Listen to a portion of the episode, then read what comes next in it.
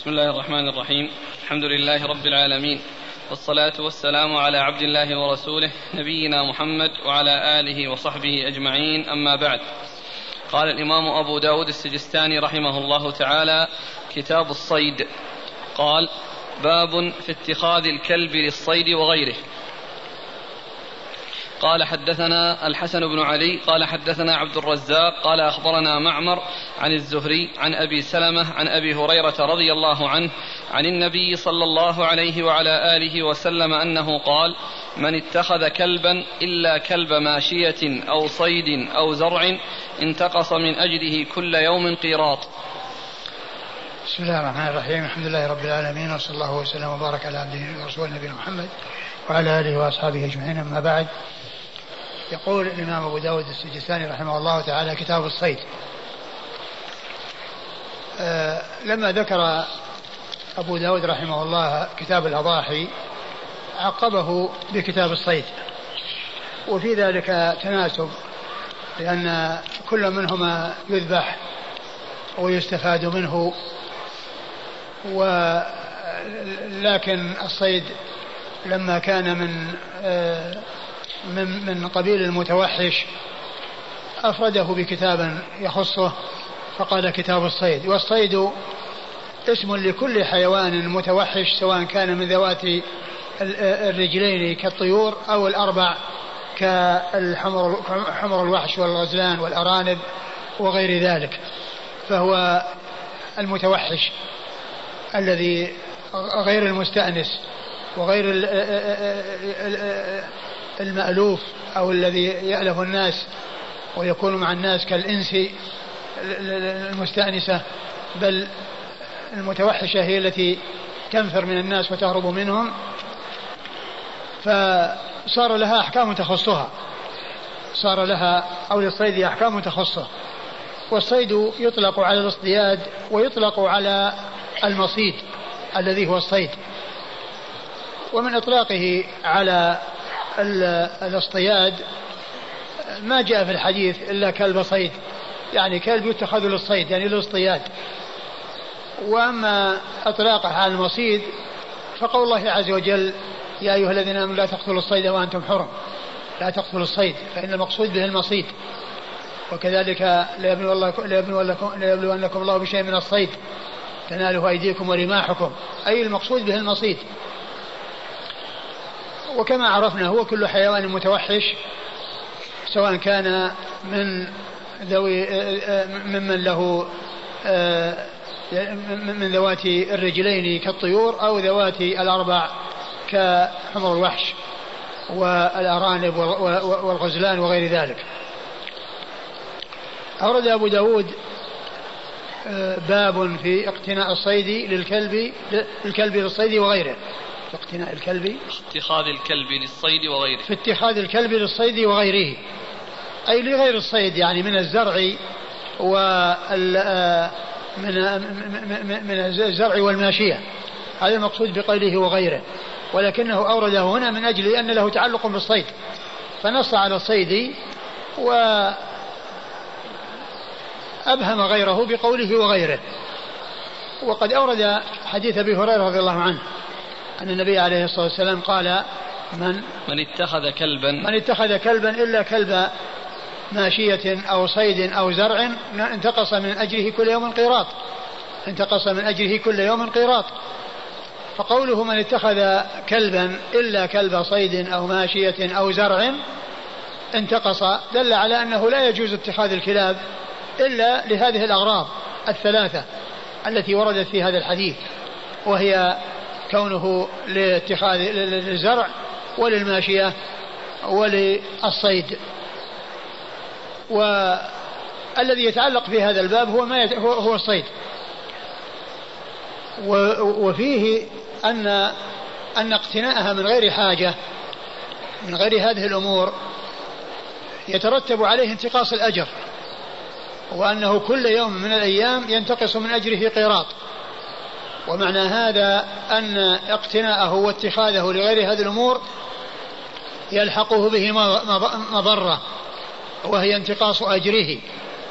ومعلوم أن الإنسان أحوج ما يكون إلى أن يبقي على أجره، فإذا كان اقتناء هذا الحيوان لغير هذه الأغراض فيه هذه العقوبة التي هي انتقاص أجره كل يوم قيراط، فإن اللائق بالمسلم أن يبتعد عن اتخاذه إلا لهذه الأغراض التي التي جاءت في هذا الحديث.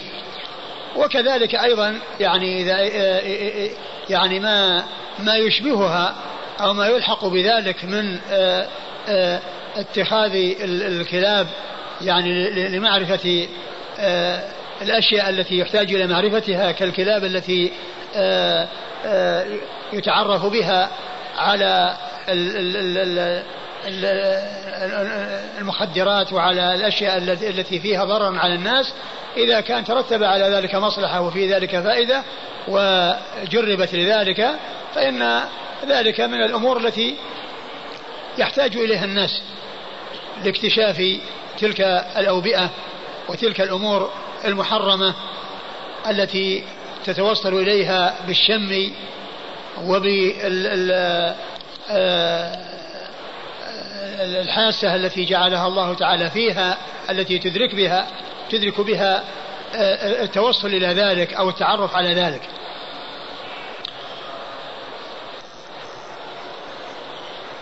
واتخاذها لغير هذا أيضا من أسبابه من أسبابه أنه أن الملائكة لا تدخل البيت الذي فيه كلب، قد جاء في الحديث أن الملائكة لا تدخل بيتا فيه كلب. وكان جبريل لما جاء إلى النبي صلى الله عليه وسلم وتأخر عنه، وكان من أسباب ذلك أو سبب ذلك أنه كان في بيته جرو كلب تحت السرير. فإذا من من من من من أضرار اتخاذ الكلاب لغير هذه الأغراض أن أنه مع كون الأجر ينتقص أيضا أنه لا تدخله الملائكة، ويكون ذلك سببا في ابتعاد الملائكة عن المكان الذي يكون فيه الكلب، كما جاء ذلك في الحديث عن رسول الله صلى الله عليه وسلم. من اتخذ كلبا إلا كلب ماشية أو صيد أو زرع. ماشية يعني كونه يعني كلب يكون مع الغنم، الكلب الذي يكون مع الغنم ويتخذ مع الغنم لحراستها، وكذلك الزرع يعني في البساتين يعني لحراستها من ممن يأتي إليها ويحصل منه الاعتداء عليها يعني على تلك البساتين، أو الصيد يعني كونه يتخذ للصيد وهو الذي يعلم يعلم ويهيئ لذلك. وسيأتي أحاديث عديدة تتعلق بالصيد والكلاب يعني ما يحل من صيدها وما لا يحل، سيأتي في جملة أحاديث أوردها أبو داود تحت هذا الكتاب. انتقص من أجره كل يوم قيراط، هذا قيراط يعني مقدار من الأجر الله تعالى أعلم به، ولكن كون الإنسان يعرف أن فيه نقص، أي نقص الذي يقتضيه العقل السليم والفهم الصحيح، أنه لا يعرض نفسه لانتقاص أي شيء من أجره ولو كان ذلك المنتقص قليلا، وهذا مقدار الله أعلم بكميته وكيفيته. نعم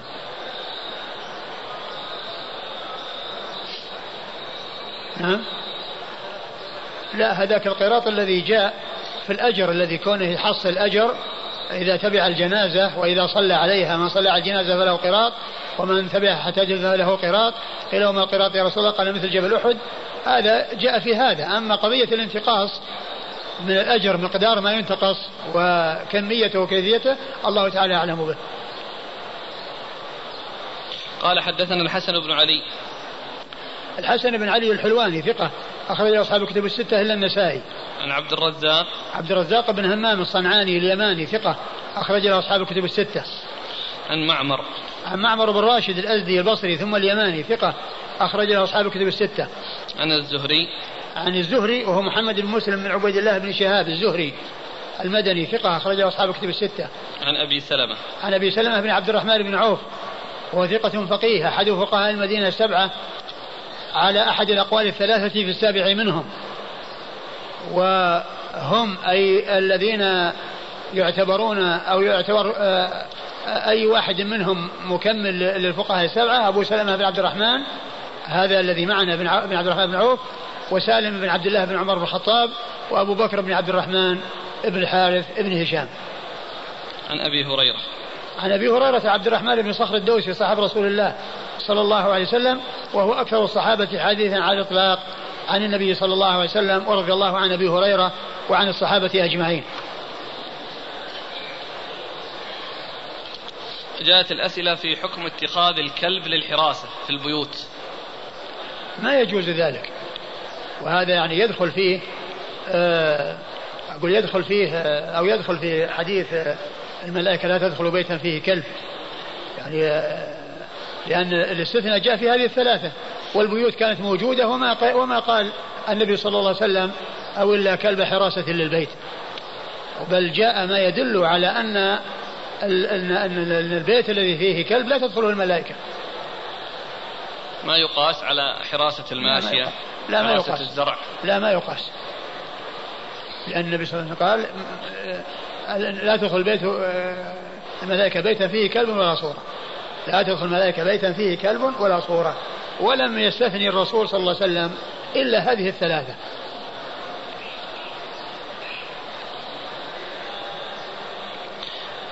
هذه الأنواع الثلاثة هل يجوز شراؤها وبيعها؟ لا ما يجوز شراؤها ولا بيعها، وإنما يجوز اتخاذها، ومن استغنى عنها تركها لغيره تركها لغيره والنبي صلى الله عليه وسلم قال ثمن الكلب خبيث، ثمن الكلب خبيث، فلا تباع الكلاب ولا يكون لها ثمن، ويعني وإنما ال ال ال وإنما ال من احتاج إليها أخذها، ومن استغنى عنها تركها.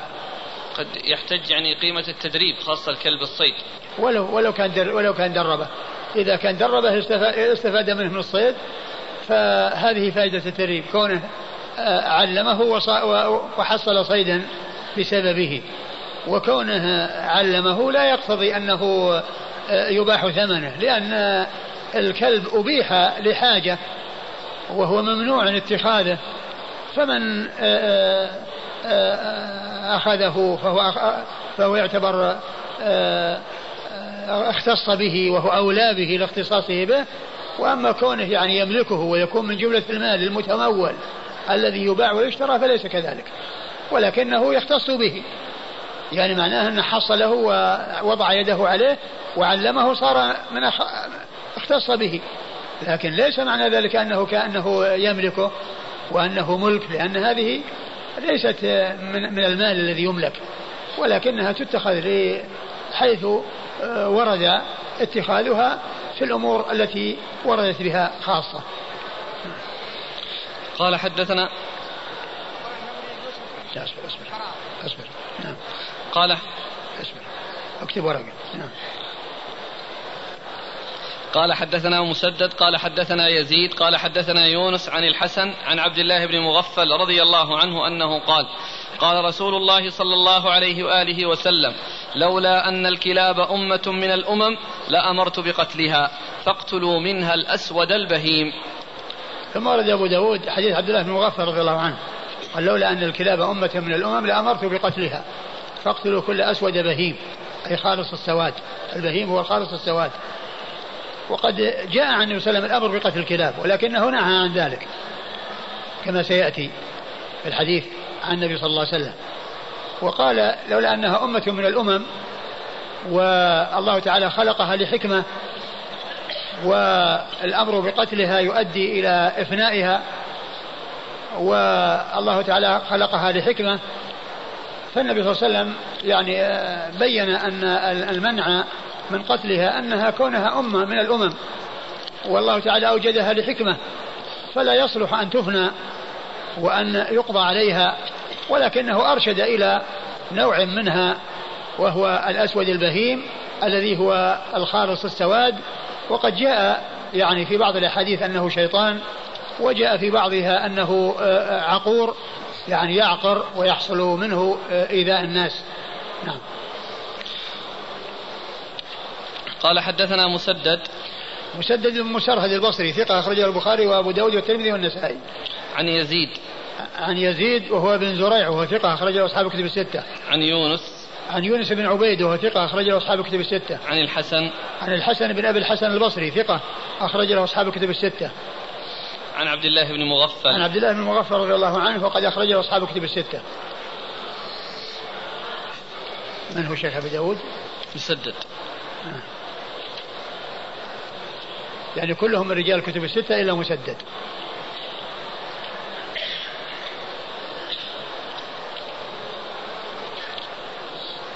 قال حدثنا يحيى بن خلف قال حدثنا أبو عاصم عن ابن جريج قال أخبرني أبو الزبير عن جابر رضي الله عنه أنه قال أمر نبي الله صلى الله عليه وآله وسلم بقتل الكلاب حتى إن كانت المرأة تقدم من البادية يعني بالكلب فنقتله ثم نهانا عن قتلها وقال عليكم بالأسود. ثم ورد أبو داود حديث جابر, جابر بن عبد الله الأنصاري أن النبي صلى الله عليه وسلم أمرهم بقتل الكلاب فكانوا يقتلونها حتى إن المرأة تأتي من البادية ومعها كلب فيعمدون إليه ويقتلونه امتثالا لأمر رسول الله صلى الله عليه وسلم. ثم إنه نهى عن ذلك وقال عليكم بالأسود. وهذا هو الذي مطابق لما تقدم في الحديث السابق لولا أن الأمة الكلاب أمة من الأمم لأمرت بقتلها ولكن عليكم بكل أسود بهيم. فإذا الرسول أمر بالقتل ولكنه نسخ ذلك أو جاء عنه نسخ ذلك بكونه يعني نهاهم عن أن يقتلوها وأرشد إلى قتل الأسود البهيم. قال حدثنا يحيى بن خلف يحيى بن خلف ثقة أخرج له صدوق أخرج له مسلم وأبو داود صدوق أخرج له مسلم وأبو داود والترمذي وابن ماجه والترمذي وابن ماجه. عن أبي عاصم عن أبي عاصم وهو الضحاك بن مخلد النبيل وهو ثقة أخرج له أصحاب الكتب الستة. عن ابن جريج عن ابن جريج وهو عبد الملك بن عبد العزيز بن جريج المكي ثقة أخرج له أصحاب الكتب الستة. عن أبي الزبير عن أبي الزبير محمد بن مسلم بن تدرس المكي صدوق أخرج له أصحاب الكتب الستة. عن جابر, عن جابر بن عبد الله الأنصاري رضي الله عنهما وهو صحابي ابن صحابي وحديثه وهو أحد السبعة المعروفين بكثرة الحديث عن النبي صلى الله عليه وسلم. قال رحمه الله تعالى باب في الصيد. قال حدثنا محمد بن عيسى قال حدثنا جرير عن منصور عن إبراهيم عن همام عن عدي بن حاتم رضي الله عنه أنه قال سألت النبي صلى الله عليه وعلى آله وسلم قلت إني أرسل الكلاب المعلمة فتمسك علي أفآكل؟ قال إذا أرسلت الكلاب المعلمة وذكرت اسم الله فكل مما أمسكن عليك.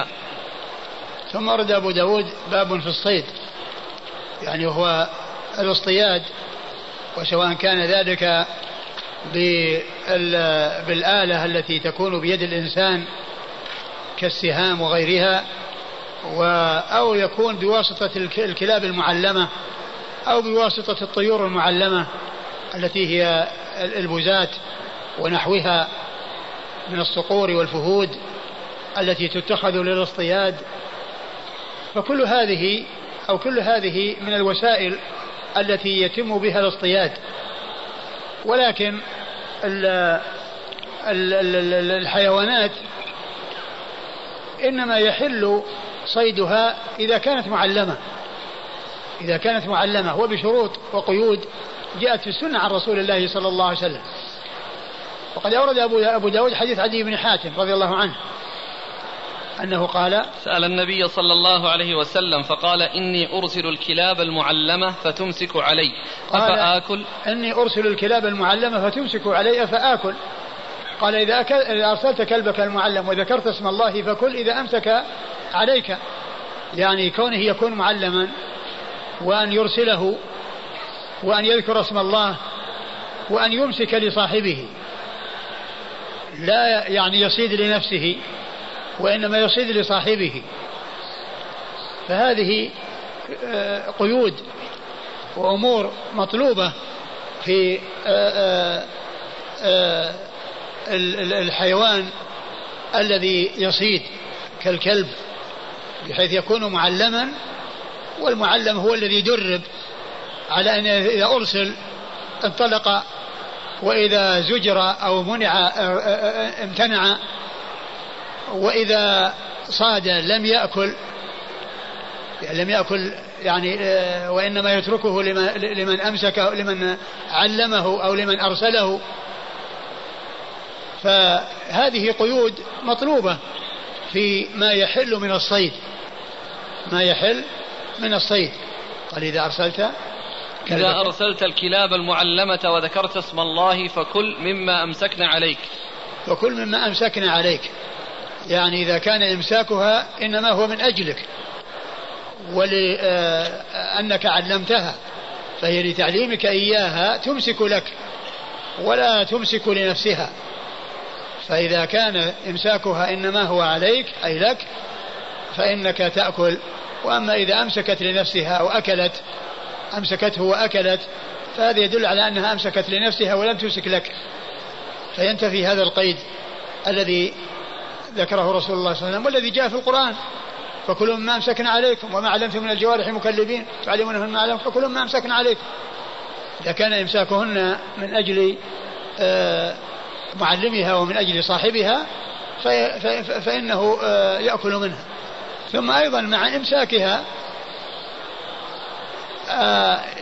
أيضا لابد أن تكون جرحته إن كان قد مات وإن أمسكته وبقي وبه وهو على قيد الحياة فجاء صاحبه صاحبها وذبحه الذبح المشروع في الرقبة أو في الحلق أو اللبة ف فذاك وإن كان لم وإن, وإن كان مسكه وجرحه ومات بسبب الجرح فإنه يكون حلالا.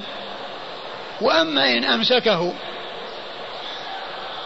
ولم يجرحه ولكنه ضربه أو برك عليه ومات بثقله فإنه لا يحل لأنه يكون ميتا يكون ميتا مثل المتردية والنطيحة ويعني ما دام أنه يعني لم يجرحه ولم يكن به حياة بحيث يدركه صاحبه ويذبحه فإنه يكون ميتا ويكون وقيدا يعني مثل الذي رمي بحجر ومات بسبب الثقل ومثل الذي رمي بالمعراض كما سيأتي أنه إذا أرسل يعني الرمح فأصابه بحده فخزق خرق يعني جرحه حل. وإن كان بعرضه أي بثقله فإنه لا يحل. هذا يكون من جنس الذي ضرب بالمعراض الذي هو الذي هو عرض الرمح يعني بجانبه وعرضه بحيث يعني مات بسبب الثقل مات بسبب الثقل. فالكلب إذا أمسك إما أن يجرح وإما أن يمسكه وهو حي ويأتي صاحبه ويذبحه فهذان حلال. وإن أمسكه وضربه أو برك عليه ومات بسبب بروكه عليه أو بسبب ضربه فإنه يكون ميتا ولا يحل أكله. عن عدي بن حاتم رضي الله عنه قال سألت النبي صلى الله عليه وآله وسلم قلت إني أرسل الكلاب المعلمة فتمسك علي أفآكل؟ قال إذا أرسلت الكلاب المعلمة وذكرت اسم الله فكل مما أمسكن عليك. قلت وإن قتلنا؟ قال وإن قتلنا ما لم يشركها كلب ليس منها.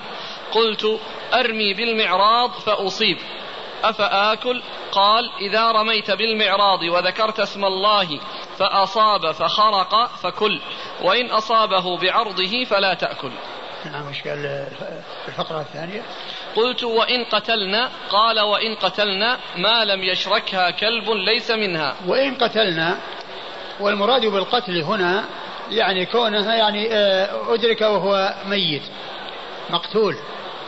أما إذا كان أدركه وفي حياة وذبحه فإنه يحل فإنه يحل وإنما المحذور فيما أدركه وهو ميت وفيه جرح مجروح يعني قد يعني حصل يعني جرحه وإخراج الدم منه فإنه يحل. إلا إذا كان معها كلاب أخرى ويعني فقد يكون يعني الذي الذي ذبحها او الذي الذي قتله غير كلبه الذي ارسله وسمى عليه الذي علمه وارسله وسمى عليه قد يكون من من غيرها فلهذا حرم لأنه لم يكن محققا أنه من كلبه ما دام أن معه كلاب أخرى. أما لو أدركه وفيه حياة وذبحه فإنه يكون حلا لذبحه إياه حلا لذبحه إياه. نعم. إذن هنا وإن قتلنا نعم معنى وإن قتلنا يعني إنها أنه يعني قتله يعني وخرجت روحه وخروج روحه يكون بجرحه. آه. أما إذا كان بدون الجرح وإنما موته بالثقل وبالضرب وبالبروك عليه فإنه لا يحل. قلت أرمي بالمعراض فأصيب أفآكل؟ قال إذا رميت بالمعراض وذكرت اسم الله فأصاب فخرق فكل، وإن أصابه بعرضه فلا تأكل. قال إني أرمي بالمعراض، والمعراض هو خشبة في رأسها حديدة محددة لها حد، أو كذلك يعني خشبة يعني في رأسها محدد وهو من الخشب وإن لم يكن من الحديد، فإذا رمى به ثم دخل هذا الحد يعني في الحيوان وأصابه فإنه يحل بذلك إن أصاب بحده. وإن أصاب بعرضه بمعنى جاء جاء الرمح بالعرض ومات بسبب الثقل ومات بسبب الثقل الذي جاء فإنه يكون وقيدا ولا يحل. قال حدثنا محمد بن عيسى. محمد بن عيسى هو الطباع وهو ثقة أخرج حديثه البخاري تعليقا وأبو داود والترمذي في الشمائل والنسائي وابن ماجه. عن جرير. عن جرير بن عبد الحميد الضبي الكوفي ثقة أخرج له أصحاب الكتب الستة. عن منصور. عن منصور بن المعتمر الكوفي ثقة أخرج له أصحاب الكتب الستة. عن إبراهيم. عن إبراهيم بن يزيد بن قيس النخعي الكوفي ثقة أخرج له أصحاب الكتب الستة. عن همام. عن همام وهو بن الحارث وهو ثقة أخرج له أصحاب الكتب الستة. عن عدي بن حاتم. عن عدي بن حاتم رضي الله عنه صاحب رسول الله صلى الله عليه وسلم وحديثه أخرجه أصحاب الكتب الستة. قوله إذا أرسلت الكلاب، فإذا انطلق الكلب رأى الفريسة وانطلق دون أن يرسله صاحبه. يعني الذي يبدو الذي يبدو أن أن أن, أن القيد يعني معتبره هو أنه يكون بإرسال لأنه أرسله. أما ذهابه بدون إرسال فهو يخالف قوله إذا أرسلته. قال حدثنا هناد بن السري قال حدثنا ابن فضيل عن بيان عن عامر عن عدي بن عن عدي بن حاتم رضي الله عنه أنه قال سألت النبي صلى الله عليه وعلى آله وسلم قلت إنا نصيد بهذه الكلاب، فقال لي إذا أرسلت كلابك المعلمة وذكرت اسم الله عليها فكل مما أمسكن عليك وإن, وإن قتل إلا أن يأكل الكلب، فإن أكل الكلب فلا تأكل، فإني أخاف أن يكون إنما أمسكه على نفسه. ثم أورد أبو داود حديث عدي بن حاتم وفيه أنه وفيه ما في الذي قبله إلا أنه قال فإن قتل فإن أكل فلا تأكل، فإني أخاف أن يكون إنما أمسك لنفسه ولم يكن أمسك لك. والقيد الذي حصل به الإحلال هو أن يكون مما أمسك له كما قال الله عليه فكل ما أمسكنا عليكم، وقال إذا وفي حديث عدي بن حاتم نفسه يعني مما أمسك عليك يعني فإما فإذا أكل فإنه يعني لا يحل لأنه يكون معنى هذا أنه أمسك لنفسه ولم يمسك لصاحبه، ومن شرط حله أن يكون إمساكه لصاحبه لا لنفسه.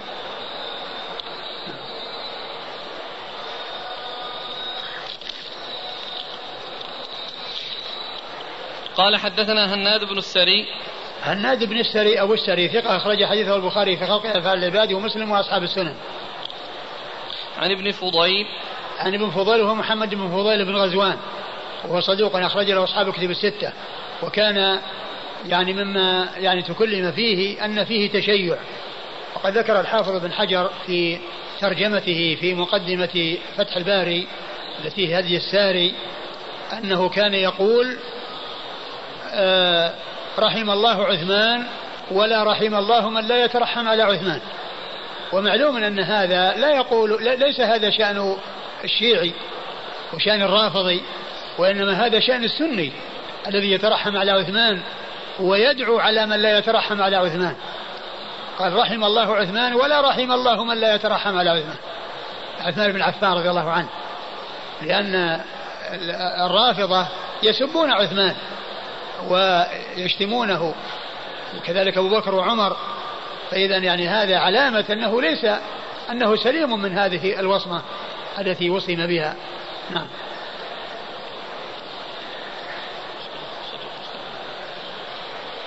فضيل محمد بن فضيل محمد بن فضيل بن غزوان، نعم، صدوق، نعم، أخرج حديثه وأصحاب الكتب الستة. عن بيان عن بيان بن بشر الأحمسي، بيان بن بشر الأحمسي وهو ثقة أخرج أصحاب الكتب ثقة أخرج أصحاب الكتب الستة. عن عامر عن عامر بن ابن شراحيل الشعبي وهو ثقة أخرج أصحاب الكتب الستة. عن عدي بن حاتم عن عدي بن حاتم رضي الله عنه وقد مر ذكره.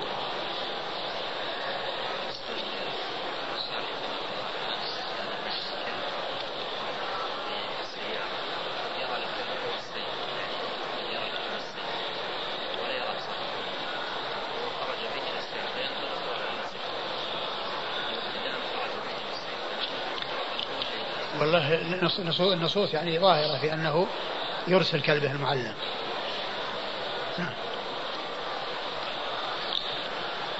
قال حدثنا موسى بن إسماعيل قال حدثنا حماد عن عاصم الأحول عن الشعبي عن عدي بن حاتم رضي الله عنه أن النبي صلى الله عليه وآله وسلم قال: إذا رميت بسهمك وذكرت اسم الله فوجدته من الغد ولم تجده في ماء ولا فيه أثر غير, ولا فيه أثر غير سهمك فكل، وإذا اختلط بكلابك كلب من غيرها فلا تأكل، لا تدري لعله قتله الذي ليس منها. ثم ورد أبو داود حديث عدي بن حاتم رضي الله عنه قال: إذا رميت بسهمك وذكرت اسم الله فوجدته من الغد ولم تجده في ماء ولا فيه أثر غير سهمك فكل. نعم، إذا, إذا رميت بسهمك يعني فأصاب يعني صيدا ولكنه غاب عنك وأنك وجدته بعد يعني يعني بعد يوم وليس فيه وليس يعني غرق في ماء وليس أيضا فيه أثر غير سهمك فكل، يعني أنه لأنك أرسلت سهمك وذكرت اسم الله عليه فيكون حصل له. وهذا فيما إذا كان هو نفس الصيد الذي صاده، وأما إذا كان مشتبها به وقد يكون غيره فلا يحل له ذلك. الثاني فوجدته من الغد ولم تجده في ماء ولم تجده في ماء، لأنه لو وجده في ماء يمكن يكون مات من الغرق، آه. يعني مات بسبب الغرق، قد أصابه السهم ولكنه بقي في حياة ويكون يعني غرق يعني بسبب الماء ومات، خرجت روحه بسبب الغرق.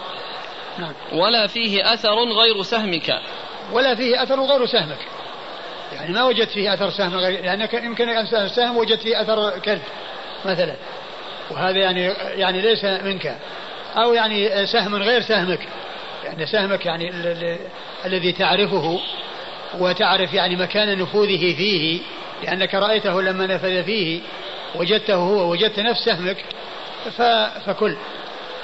وإذا, وإذا اختلط بكلابك كلب من غيرها فلا تأكل، لا تدري لعله قتله الذي ليس منها. وهذا مثل الذي قبله في الحديث السابق: وإذا وجدت مع كلبك كلاب أخرى ومعها يعني صيد قد مات وقد قتل فلا تأكل، لأنك لا تدري، يمكن الذي آه الذي قتله غير كلبك من الكلاب الأخرى التي معه والتي لم تسمي عليها. نعم. قال حدثنا موسى بن إسماعيل موسى بن إسماعيل التبوذكي البصري ثقة أخرجه أصحاب الكتب الستة. عن حماد عن حماد هو بن سلمة بن دينار ثقة أخرجه البخاري تعليقا ومسلم وأصحاب السنن. عن عاصم الأحول عن عاصم بن سليمان الأحول وهو ثقة أخرجه أصحاب الكتب الستة. عن الشعبي عن عدي بن حاتم عن الشعبي عن عدي بن حاتم وقد مر ذكره، وهنا ذكره الشعبي بنسبته وفيما مضى ذكره باسمه الذي هو عامر. وهذا من الأمور التي يحتاج إليها في علم المصطلح وفي علم الحديث، لأن الإنسان الذي ما يعرف أن الشعبي هو عامر أو عامر هو الشعبي عندما يجد في إسناد عامر ويجد في إسناد آخر الشعبي يقول هذا شخص هذا شخص، فيظن الشخص الواحد شخصين، والذي يعرف أن هذا الذي نسب فقيل له الشعبي, وهذا الذي ذكر باسمه وهو عامر هذا هو هذا وهذا هو هذا, فلا يلتبس هذا بهذا ولا هذا بهذا. نعم. قال حدثنا محمد بن يحيى بن فارس قال حدثنا أحمد بن حنبل قال حدثنا يحيى بن زكريا بن أبي زائدة قال أخبرني عاصم الأحول عن الشعبي عن عدي بن حاتم رضي الله عنه أن النبي صلى الله عليه وعلى آله وسلم قال: إذا وقعت رميتك في ماء فغرق فمات فلا تأكل. ثم رد أبو داود حديث عدي بن حاتم أنه قال أن النبي صلى الله عليه وسلم قال: إذا وقعت رميتك, يعني المرمي, الرمية هي بمعنى المرمية وهو الصيد الذي رميته وذهب ووقع في الماء ثم مات وهو في الماء فلا تأكل, لأن, لأن موته يعني يمكن أن يكون بسبب الغرق وليس بسبب رميك. نعم. قال حدثنا محمد بن يحيى بن فارس, محمد بن يحيى بن فارس الذهلي ثقة أخرجه أصحاب كتب الستة. محمد بن يحيى بن فارس أخرج البخاري وأصحاب السنن. عن أحمد بن حنبل, أحمد بن حنبل أحمد بن محمد بن حنبل الشيباني وهو ثقة فقيه أحد فقهاء أحد الأئمة الأربعة المشهورين من أهل السنة أصحاب المذاهب مذاهب أهل السنة, وحديثه أخرجه أصحاب كتب الستة, وأبو داود يروي عنه مباشرة ولكنه يروي عنه أحيانا بواسطة كما هنا لأنه كثيرا ما يروي عنه مباشرة وبدون واسطة. عن يحيى بن زكريا بن أبي زائدة, يحيى بن زكريا بن أبي زائدة ثقة أخرجه أصحاب كتب الستة. عن عاصم الأحول عن الشعبي عن عدي بن حاتم, وقد مر ذكر الثلاثة. قال حدثنا عثمان بن أبي شيبة قال حدثنا عبد الله بن نمير قال حدثنا مجالد عن الشعبي عن عدي بن حاتم رضي الله عنه أن النبي صلى الله عليه وآله وسلم قال: ما علمت من كلب أو باز ثم أرسلته وذكرت اسم الله فكل فكل مما أمسك عليك. قلت: وإن قتل؟ قال: إذا قتله ولم يأكل منه شيئا فإنما أمسكه عليك. قال أبو داود: البازي إذا أكل فلا بأس به, والكلب إذا أكل كره, وإن شرب الدم فلا بأس به. ثم أورد أبو داود حديث عدي, نعم, حديث عدي بن حاتم قال إذا قال صلى الله عليه وسلم: ما علمت من كلب أو باز, قال: ما علمت من كلب أو باز. الباز يعني البازن يعني هو من الطيور التي تصيد وتتخذ للصيد, يعني الباز والفهد, يعني يقال, يقال لها صقر, يعني أنها تصيد وتعلم. قال: ما أرسلت من كلب أو باز ثم أرسلته وذكرت اسم الله فكل مما أمسك عليك. فأرسلته وذكرت اسم الله فكل مما أمسك عليك, يعني إذا كان كل منهما أمسك عليك أي أمسك لك ولم يمسك لنفسه. نعم. قلت: وإن قتل؟ قال: إذا قتله ولم يأكل منه شيئا فإنما أمسكه عليك. قال: وإن قتل؟ يعني أنه وجده مقتولا, أما إذا وجده حيا فإنه يتعين ذبحه ولا يحل إلا بالذبح بالحلق أو اللبة. وإن, وإن, وإن وجده مقتولا والقتل بالجرح فإنه يحل ما لم يأكل, أما إذا أكل منه فإنه لا يحل لأنه يكون أمسكه لنفسه. وهذا والقتل إنما يكون كما عرفنا بجرحه, أما لو كان قتله بثقله كما عرفنا يكون وقيدا ولا يحل أكله إذا كان فارق الحياة, وإن أدرك وبه حياة وذبح حل بذبحه. وهنا الألباني الاسناد فيه مجالد بن سعيد وهو ليس بالقوي, والشيخ الألباني قال إن ذكر الباز البازي فيه منكر, ولكن كما هو معلوم قد جاء في القرآن, لأنه قال: وما علمتم من الجوارح المكلبين, والجوارح يشمل الكلاب والصقور, وقد جاء ذلك عن ابن عباس, تفسير عن ابن عباس يعني بأن المقصود بها الطيور الطيور والكلاب, وأنها يعني كلها تعلم, وأن ما صيد بواسطتها فإنه يكون حلالا. فالحديث وإن كان يعني فيه شخص الذي جاء فيه ذكر البازي آه أنه آه فيه من هو متكلم فيه, إلا أن القرآن دل على ما يشمل الكلاب ويشمل غير الكلاب من الجوارح التي تجرح وتصيد. نعم. قال أبو داود الباز إذا أكل فلا بأس به، والكلب إذا أكل كره، وإن شرب الدم فلا بأس به. الحديث يعني كما هو معلوم جاء فيه مما أمسكنا عليكم مما أمسكنا عليكم يعني أمسكنا لكم، فإذا أكل سواء كان الكلب أو غير أو البازي يعني يكون أمسكه لنفسه. لكن لعل أبا داود إنما قال البازي إذا أكل إيش فلا بأس به فلا بأس به يعني معناه أن, أن, أن هذا لا يتعلم إلا بالأكل، الذي هو الطير لا يتعلم إلا بالأكل، مو مثل الكلب يتعلم بدون الأكل، فهو لا يتعلم إلا بالأكل. والكلب إيش قالوا والكلب إذا أكل كره، والكلب إذا أكل إذا أكل كره يعني أنه لا يؤكل، يعني ما دام أنه قتل لنفسه. وإن شرب الدم لا بأس، يعني الدم الذي يسيل إذا كان يشربه شرب الدم يعني هذا ما ما في محذور، لأن الدم لا يجوز يعني لا يحل الدم المسفوح. إذا كان الكلب يعني شرب دما مسفوحا ويسيل من يعني هذا الصيد ما يقال أنه أكل، لأنه شرب شيء محرم على الإنسان، وليس للإنسان أنه يشرب ذلك الشيء الذي شربه الكلب الذي هو الدم المسفوح. ولكن فيما ذكر من التفريق بين الكلب و يعني والطير يعني أن أن هذا لا بأس به وأن هذا يكره، يعني القرآن جاء مطلق قوله وكلوا مما أمسكنا عليكم، وهي الجوارح مطلقة سواء كانت كلاب أو غير كلاب. قوله كره كره يعني كأنه يعني يحتمل أن يكون كراهية التحريم أو التنزيه، ما ندري إيش. قال حدثنا عثمان بن أبي شيبة. عثمان بن أبي شيبة ثقة، أخرج له أصحاب الكتب إلا الترمذي وإلا النسائي، فقد أخرج له في عمل اليوم والليلة. عن عبد الله بن نمير. عبد الله بن منير ثقة، أخرج له أصحاب الكتب الستة. عن عن مجالد. عن مجالد بن سعيد وهو ليس بالقوي، أخرج له مسلم وأصحاب السنن. مسلم وأصحاب السنن. عن الشعبي عن عدي بن حاتم. عن الشعبي عن عدي بن حاتم وقد مر ذكرهما. الكلب المعلم يختلف عن الكلب غير المعلم من حيث الطهارة والنجاسة؟ لا ما يختلف ما يختلف الكلب يعني من حيث حكمه واحد، ولكن هذا استثني وأبيح يعني اتخاذه للصيد من أجل الصيد، والذي يعني لم يتخذ للصيد ولم يكن إلا لغير الماشية والزرع أيضا لا يجوز اتخاذه.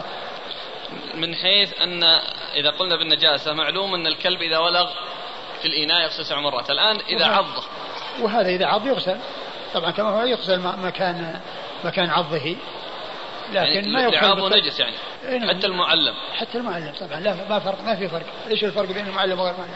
الكلب نجس او لعابه نجس، هي النجاسه هذيك اللي تحتاج الى غسل، ولو ولغ في اناء وهو الكلب المعلم مم. ايضا كذلك يلزم غسله. ايش الذي يستثنيه وهو من الكلاب؟ ولم اذا ولغ الكلب في اناء احدكم فليغسله سبعا اولاهن في التراب، لكن هذا الذي هذا يغسل يعني بحيث ال... الذي جاء لعابه كذا يغسل، لكن لا ما يغسل مثل ما تغسل يغسل الإناء اللي هو الصيد. ما ما في عدد في التطهير، ما في عدد، ويستخدم اللحم ولا يعني يستعمل التراب، لا بس قضية يعني إزالة هذا الموقع الذي عضه أو انهش فيه. والله يعني ما ما نعلم في شيء، لكن كونه يغسل لا شك انه يطهر بهذا، ما جاء انه يلقى من شيء او ان الذي اصابه انه يتلف. نعم.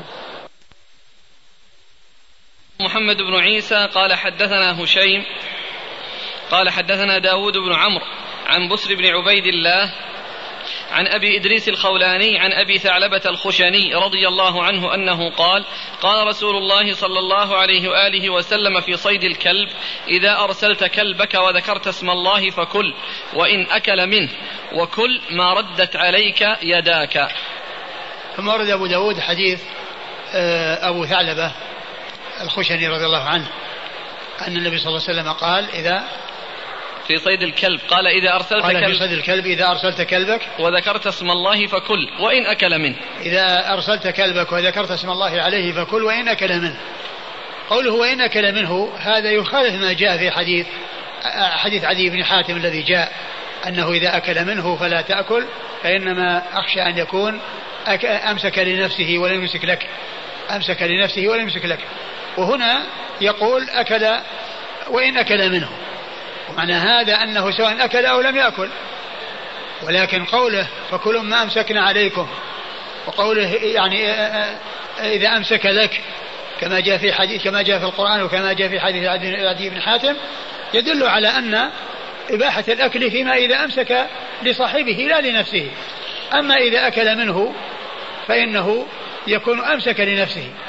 ولهذا الشيخ الألباني قال أن هذه منكرة, يعني هذه الزيادة التي هي ما يتعلق بأكل الكلب.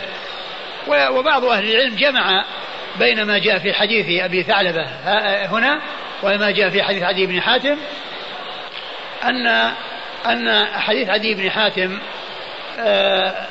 يعني فيما محمول على ما إذا أكل منه ابتداء, بمعنى أنه من حين أمسك جعل يأكل. أما ويحمل قالوا ويحمل حديث أبي ثعلبة على ما إذا أمسكه وطال انتظاره لصاحبه وجاع فاحتاج إلى أن يأكل, فإن هذا هو الذي يحمل عليه حديث حديث أبي ثعلبة الخشني. قالوا فيجمع بين الحديثين بهذا, يعني فمنه في الألباني يقول هذا منكر, يعني والصحيح أن يعني أنه لا يحل إلا ما أمسك لنفسه لصاحبه, وأنه إذا إذا أكل لا يحل. وبعض أهل العلم يجمع بين الحديثين بأن حديث عدي فيما إذا أمسك لنفسه وأكل من حين ما أمسك, وأما إذا أمسك لصاحبه وطال انتظاره لصاحبه وجاع واحتاج إلى أن يأكل وأكل, فيحمل عليه ما جاء في حديث أبو ثعلبة. نعم.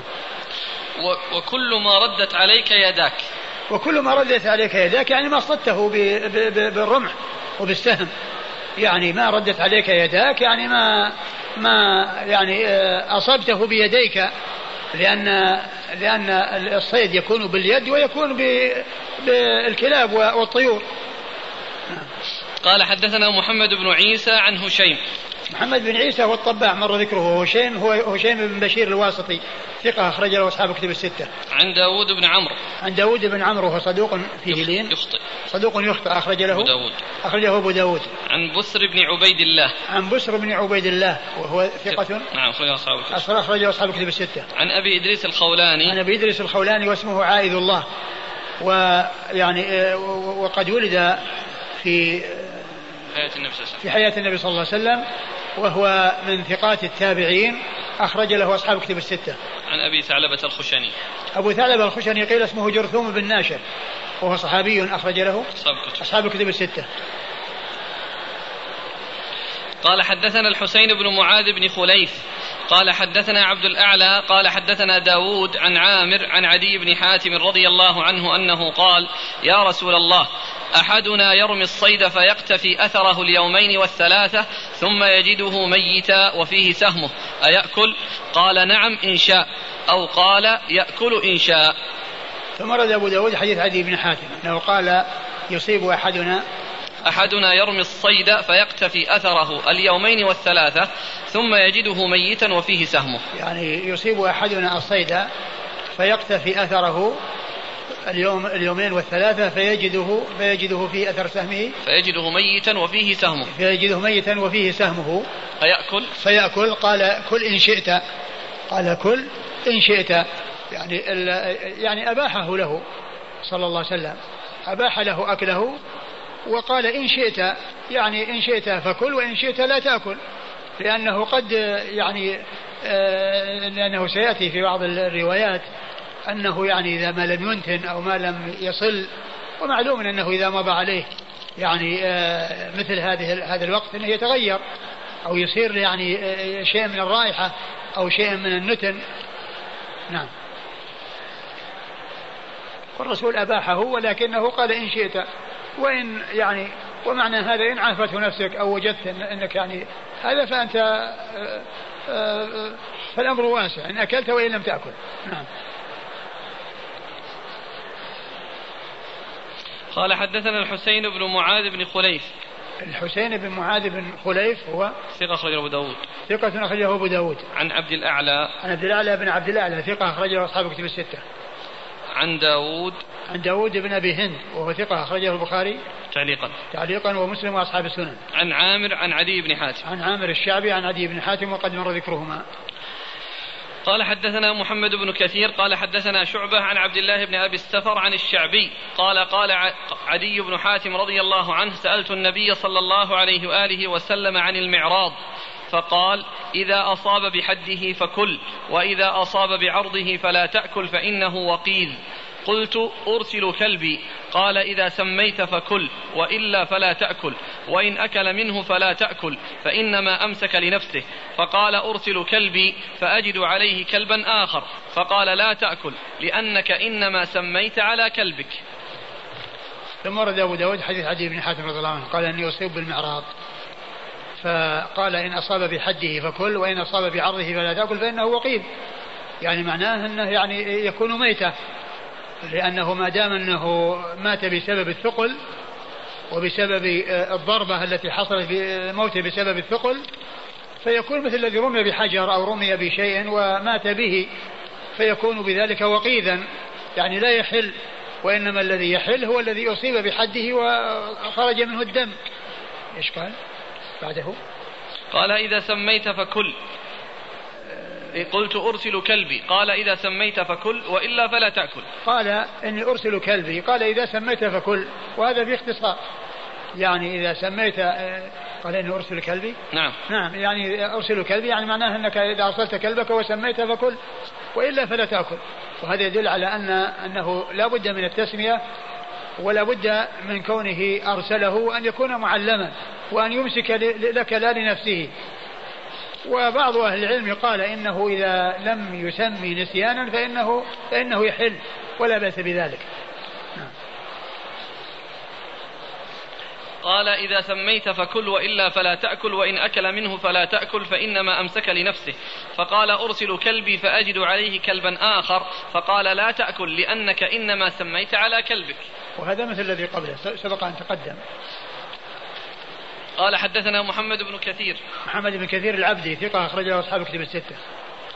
عن شعبة شعبة بن الحجاج الواسطي ثم البصري وصف بأنه أمير المؤمنين في الحديث وثقة أخرجه أصحاب كتب الستة.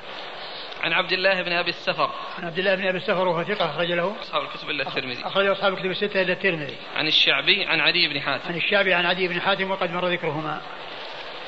قال حدثنا هناد بن السري عن ابن المبارك عن حيوة بن شريح قال سمعت ربيعة بن يزيد بن يزيد الدمشقي يقول أخبرني أبو أدريس الخولاني عائذ الله قال سمعت أبا ثعلبة الخشني رضي الله عنه يقول قلت يا رسول الله إني أصيد بكلب المعلم وبكلب الذي ليس بمعلم قال ما صدت بكلبك المعلم فاذكر اسم الله وكل وما صدت وما صدت بكلبك الذي ليس بمعلم فأدركت ذكاته فكل. ثم ورد أبو داود حديث أبي ثعلبة الخشني وفيه أنه يرسل كلبه المعلم وغير المعلم, فقال المعلم إذا أرسلته وذكرت اسم الله فكل, وأما غير المعلم فإذا أرسلته وأدركته حيا وذبحته فكل. ومعنى هذا أنه لو أمسكه وذبحه أو قتله الكلب فإنه لا يحل لأنه غير معلم, لأنه كلب غير معلم. ومن شرط إباحة الصيد من الكلب أن يكون معلما, قال وما علمتكم من الجوارح, إذا أرسلت كلبك المعلم. فغير المعلم يفيد إذا أمسك وبقي على قيد الحياة الذي أمسكه فصاحبه يذبحه ويستفيد منه ويأكله, وأما إن قتله فإنه لا يحل لأنه غير معلم. قال حدثنا هناد بن السري عن ابن المبارك عن ابن السري مر ذكره ابن المبارك عبد الله بن المبارك المروزي ثقة أخرج له أصحاب كتب الستة. عن حيوة بن شريح عن حيوة بن شريح المصري ثقة أخرج له أصحاب كتب الستة. عن ربيعة بن يزيد الدمشقي ربيعة بن يزيد الدمشقي ثقة أخرج له أصحاب كتب الستة. عن أبي إدريس عن أبي ثعلبة عن أبي إدريس عن أبي ثعلبة وقد مر ذكرهما. قال حدثنا محمد بن المصفى قال حدثنا محمد بن حرب قال حا وحدثنا محمد بن المصفى قال حدثنا بقية عن الزبيدي قال حدثنا يونس بن سيف قال حدثنا أبو إدريس الخولاني قال قال حدثني أبو ثعلبة الخشني رضي الله عنه قال قال لي رسول الله صلى الله عليه وآله وسلم يا أبا ثعلبة كل ما ردت عليك كل ما ردت عليك قوسك وكلبك. زاد عن ابن حرف المعلم ويدك، فكل ذكيا وغير ذكي. ثم ورد أبو داود حديث أبي ثعلبة الخشني قال قال لي رسول الله صلى الله عليه وسلم: يا أبا ثعلبة، كل ما ردت عليك قوسك وكلبك المعلم. كل ما ردت عليك قوسك يعني ما صدته بقوسك، ومعلوم أن صيده بقوسه إذا أصاب بحده. وكلبك المعلم يعني بالشروط التي سبق أن تقدم، أن يكون أرسله، وأن يكون ذكر اسم الله عليه، وأن يكون أمسك لنفسه أمسك لك. ويدك ويدك يعني ما أصطلته بيدك. فكل ذكيا وغير ذكي فكل ذكيا وغير ذكي فكل ذكيا وغير ذكي يعني قيل فسر ذكي وغير ذكي بمعنى أنك أدركته حيا وذكيته، أو أن أو لم تدركه حيا ولكنه أصابه السهم وجرحه، أو أصابه الكلب وجرحه ومات بسبب ذلك، فهذا غير ذكي، يعني أنك لم تذكيه، يعني وإنما هو يعني قد أصيب بالسهم الذي أصابه أو الكلب الذي جرحه وأنت لم تذكيه. فالذكي هو الذي أدركه حيا وذكاه، يعني أمسكه الكلب أو أصابه المعراض أو أصابه السهم وأدركه حيا فإنه يذكيه، أو أنه لم يدركه ويتمكن من تذكيته ولكنه مات بسبب جرح الكلب وبسبب خرق السهم. قال حدثنا محمد بن المصفى. محمد المصفى هو صدوق له أوهام أخرجه أبو داود والنسائي وابن ماجه. صدوق له أوهام أخرجه أبو داود والنسائي وابن ماجه. عن محمد بن حرب. عن محمد بن حرب وهو ثقة أخرجه أصحاب الكتب. ثقة أخرجه أصحاب الكتب الستة. قال حا وحدثنا محمد بن المصفى عن بقية. عن بقية وهو بقية بن الوليد وهو صدوق أخرج حديث البخاري تعليقا ومسلم وأصحاب السنة. عن الزبيدي. عن الزبيدي وهو محمد بن الوليد الزبيدي ثقة أخرجه أصحاب الكتب الستة إلا الترمذي. عن يونس بن سيف. عن يونس بن سيف وهو ثقة أخرج له مقبول مقبول أخرجه أبو داود والنسائي. مقبول أخرجه أبو داود والنسائي. عن أبي إدريس عن أبي ثعلبة. عن أبي إدريس عن أبي ثعلبة وقد مر ذكرهما. قال حدثنا محمد بن المنهال الضرير قال حدثنا يزيد بن زريع قال حدثنا حبيب المعلم عن عمرو بن شعيب عن عن, عن, عن عمرو بن شعيب عن أبيه عن جده رضي الله عنه أن أعرابيا يقال له أبو ثعلبة قال: يا رسول الله، إن لي كلابا مكلبة فأفتني في صيدها. فقال النبي صلى الله عليه وآله وسلم: إن كان لك كلاب مكلبة فكل مما أمسكن عليك. قال: ذكيا أو غير ذكي؟ قال: نعم. قال: فإن أكل منه؟ قال: وإن أكل منه.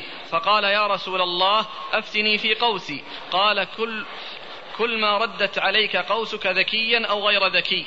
قال: وإن تغيب عني؟ قال: وإن تغيب عنك ما لم يصل أو تجد فيه أثرا غير سهمك. قال: أفتني في آنية المجوس إن اضطررنا إليها. قال: اغسلها وكل فيها. ثم رد أبو داود حديث عمرو بن شعيب عن أبيه عن جده عبد الله بن عمرو بن العاص رضي الله عنهما قال أن أعرابيا قال له أبو ثعلبة قال: يا رسول الله، إن لي كلابا مكلبة. مكلبة يعني معلمة. نعم. فأفتني في صيدها. فأفتني في صيدها يعني إذا صادت ما هل يحل لأكل صيدها أو لا. قال: إن كان لك كلاب مكلبة فكل مما أمسكنا عليك ذكيا أو غير ذكي. فكل مما أمسكنا عليك يعني إذا أرسلتها وذكرت اسم الله عليها كما جاء مبين في الروايات الأخرى. ذكيا أو غير ذكي يعني أدركته حيا وذكيته، أو أدركته ميتا وقد جرحه الكلب فإنك تأكله، سواء أدركت في حياته فذكيته أو أدركته وقد مات بسبب جرح الكلب له وكان غير ذكيا فإنه يحل لك. قال: فإن أكل منه؟ قال: وإن أكل منه. قال: فإن أكل وإن أكل منه؟ قال: وإن أكل منه.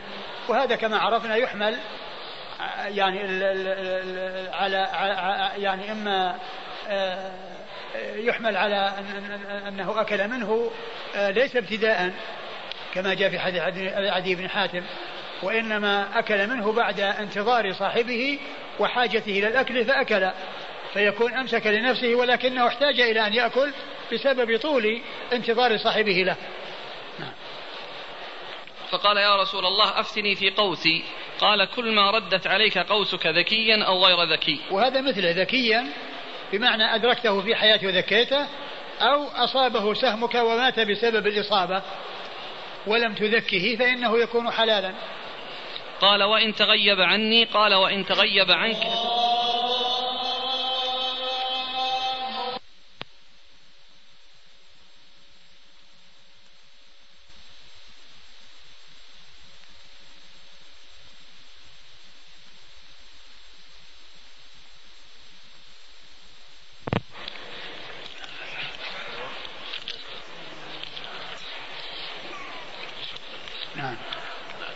قال وإن تغيب عني قال وإن تغيب عنك ما لم يصل أو تجد فيه أثرا غير سهمك.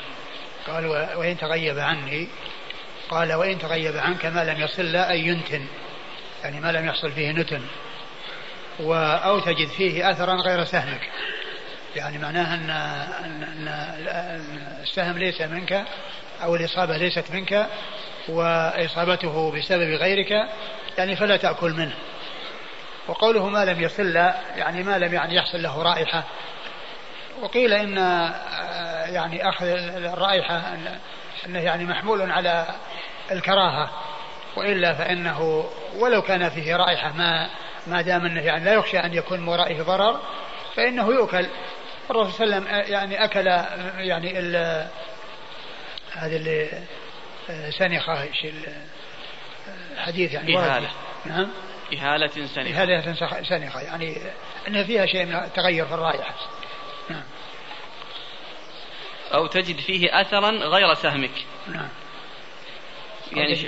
يعني مثل يعني أثر كلب يعني عضة أو يعني مثل ما ذكرنا فيما مضى أو سهم آخر غير سهمك أنت أصبته من الخلف وجدت السهم من الأمام. أنت كنت أصبته من الخلف تعرف أن الصيد الذي أصبته من خلفه ووجدت السهم من الأمام يعني معناه أنه ليس منك.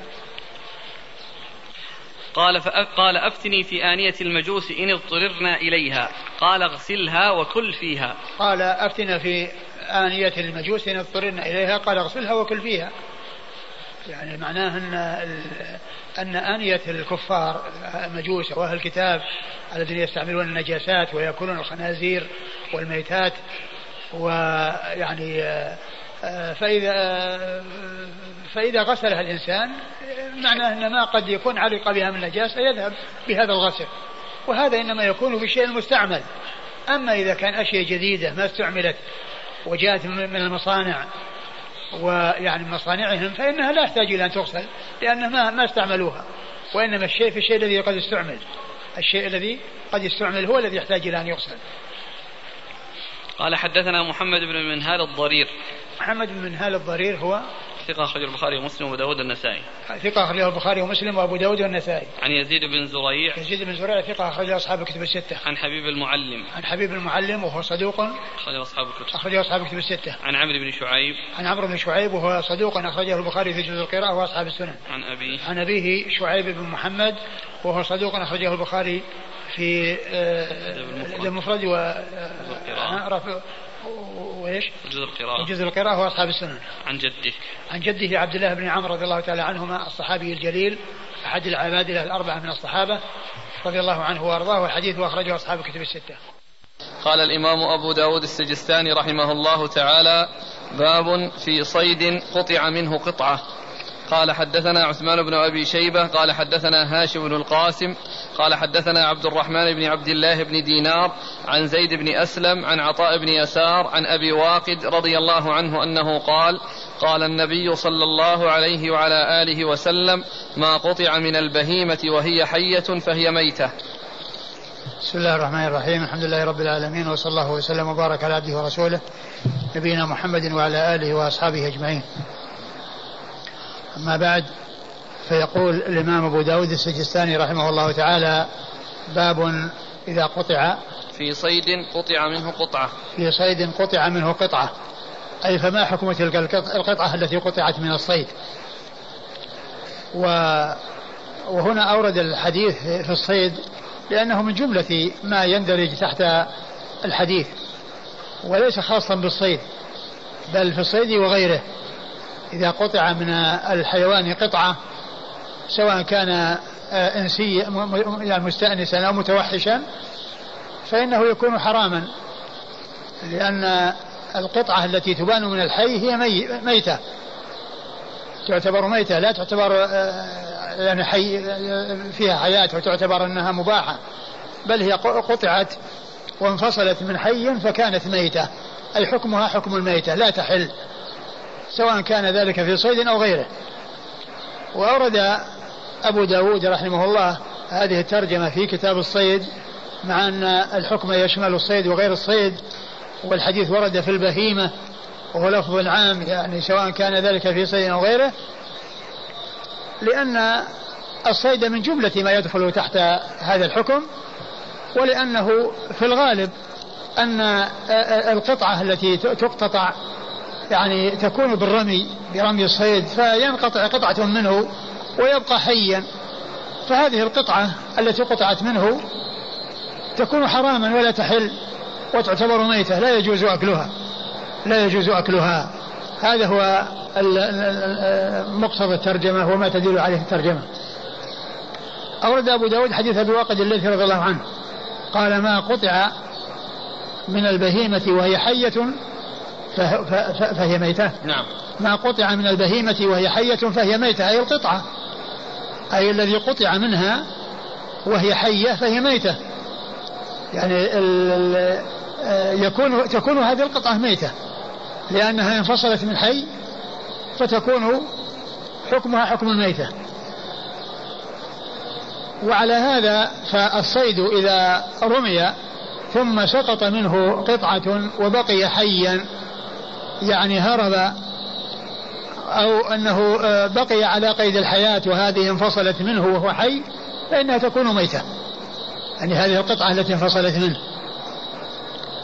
لكن لو أنه رمى الصيد ثم مزقه وتقطع قطعا ومات بسبب ذلك، فالقطع كلها حلال، القطعة التي حصلت هي حلال، لأن الموت حصل ب يعني بإزهاق نفسه بتمزيقه وتقطيعه بتلك الرمية، فليس هناك شيء حصل من حي، لأن تلك القطع يعني تفرق بذلك الحي وتمزق ذلك الحي وصار ميتا وصار وفارق الحياة فيكون مباحا. وإنما الذي يحرم هو ما يقطع من البهيمة وهي حية فيكون ميتا، سواء كان ذلك في الحيوانات المستأنسة أو في الحيوانات المتوحشة.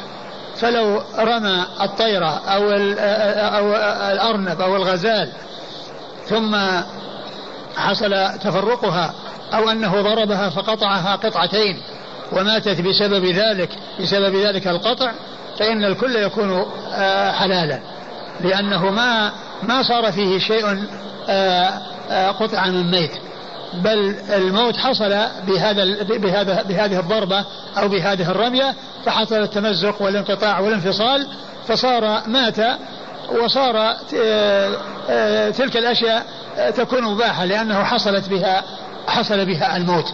أما إذا بقيت قطعت رجل أو قطع جزء منها وبقيت حية، فإن ذلك أي المقطوع يكون حراما ولا يكون حلالا. نعم. قال: حدثنا عثمان بن أبي شيبة. عثمان بن أبي شيبة ثقة، أخرج أصحاب الكتب الستة إلا الترمذي، وإلا النسائي فقد أخرج له في عمل اليوم الليلة. عن هاشم بن القاسم. هاشم بن القاسم ثقة، أخرج له أصحاب الكتب الستة. عن عبد الرحمن بن عبد الله بن دينار. عن عبد الرحمن بن عبد الله بن دينار وهو صدوق يخطئ. نعم. نعم. نعم. أخرج له البخاري وأبو داود والترمذي والنسائي. البخاري وأبو داود والترمذي والنسائي. عن زيد بن أسلم. عن زيد بن أسلم وهو ثقة، أخرج له أصحاب الكتب الستة. عن عطاء بن يسار. عن عطاء بن يسار وهو ثقة، أخرج له أصحاب الكتب الستة. عن أبي واقد. عن أبي واقد الذي رضي الله عنه هو صحابي، أخرج له أصحاب الكتب. نعم. أخرج له أصحاب الكتب الستة.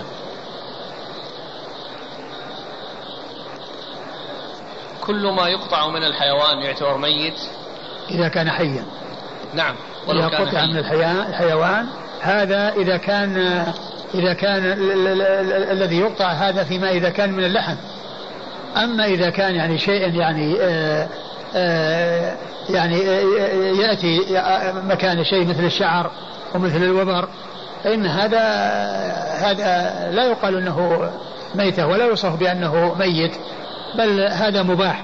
وإنما الذي يقطع مثلا يعني يقطع رجله أو يقطع يعني إليته أو يقطع يعني يده أو يقطع يعني أذنه أو أي شيء يقطع منه وهو حي فإنه يكون ميتا. لكن الشعر والوبر والصوف وما إلى ذلك هذا هذا يستخلف يعني يذهب يذهب ويأتي مكانه، بخلاف الأذن إذا قطعت لا يأتي مكانها والرجل إذا قطعت لا يأتي مكانها، يعني فذاك يستخلف ويظهر شيء مكانه، فهذا لا يقال له يوصف بأنه نجس ولا بأنه ميت. أخونا يقول والذي يقطع من السمك. ليش؟ من السمك. لا، السمك كما هو معلوم يعني ميتة، أقول ميتة حلال، نفس الميتة حلال، يعني لو وجد ميتا هو حلال، فالذي قطع منه يكون حلالا. الشيخ يسأل عن فصل رأس الرأس من البهيمة قبل. والله, والله هو طبعا الذبح يكون حصل به، لكن ال ال ال لا ينبغي فصله، بل يعني يبقى يعني آه شيء آه حتى يبرد أو تبرد البهيمة، لكن لو حصل فالذبيحة صحيحة، الذبح صحيح. ما يطبق على حديث ما قطع من البهيمة وهي حية فهي ميت؟ نعم، لا لا ما لأن, لأن هذا هو الذي حصل به الموت، قطع الرأس، أصلا ما مات إلا لما قطع رأسه، لأن هذا الذي يكون به الذكاة، أقول هذا هو الذي يكون به الذكاة ويكون يعني ذبح، لكن كونه يعني يفصل ما ما يصلح ولا ينبغي. ولكن لا يقال أن الرأس أنه قطع من من حي، لأنه هو نفسه هو نفسه الذي حصل به الموت، قطع الرأس هو الذي حصل به الموت. قال رحمه الله تعالى: باب في اتباع الصيد. قال حدثنا مسدد قال حدثنا يحيى عن سفيان قال حدثني أبو موسى عن وهب بن منبه عن ابن عباس رضي الله عنهما عن النبي صلى الله عليه وآله وسلم وقال مرة, سفي وقال مرة سفيان: ولا أعلمه إلا عن النبي صلى الله عليه وآله وسلم، وقال: من سكن البادية جفا، ومن اتبع الصيد غفل، ومن أتى السلطان افتتن. ثم أورد أبو داود حديث ابن عباس، نعم، حديث ابن عبد الله بن عباس رضي الله عنهما. باب في اتباع الصيد. نعم، باب في اتباع الصيد. اتباع الصيد يعني كون الإنسان يهوى الصيد وينشغل بالصيد ويتعلق بالصيد، هذا هو المقصود باتباع الصيد، يعني كونه يشغل نفسه في متابعة الصيد والسعي وراءه وتحصيله، فيضيع عليه الوقت ويضيع الأوقات وهو يتبع الصيد، هذا هو المقصود باتباع الصيد. أورد أبو داود حديث عبد الله بن عباس رضي الله تعالى عنهما أن النبي صلى الله عليه وسلم قال: من سكن البادية جفا. نعم، من سكن البادية جفا يعني صار من الأعراب الذين هم جفاة وعندهم غلظ في الطباع، يعني ما عندهم سهولة وليونة، وإنما عندهم شدة وقسوة وغلظ، غلظ في الطباع، يعني جفا، يعني صار عنده جفا، جفوة.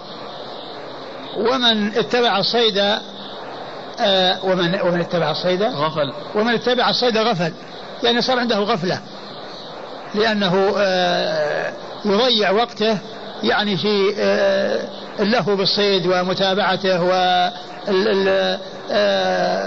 المسافات وقتل الأوقات في سبيل متابعته، وقد يحصل شيئا وقد لا يحصل شيئا وقد لا يحصل شيئا فيكون في ذلك يعني غفلة، يعني يكون عنده شيء من الغفلة، يعني بسبب اتباعه للصيد وافتتانه بالصيد وتعلقه بالصيد، فتجده يعني يقتل الأوقات ويمضي الساعات في متابعة الصيد، وطبعا هذا شيء مذموم.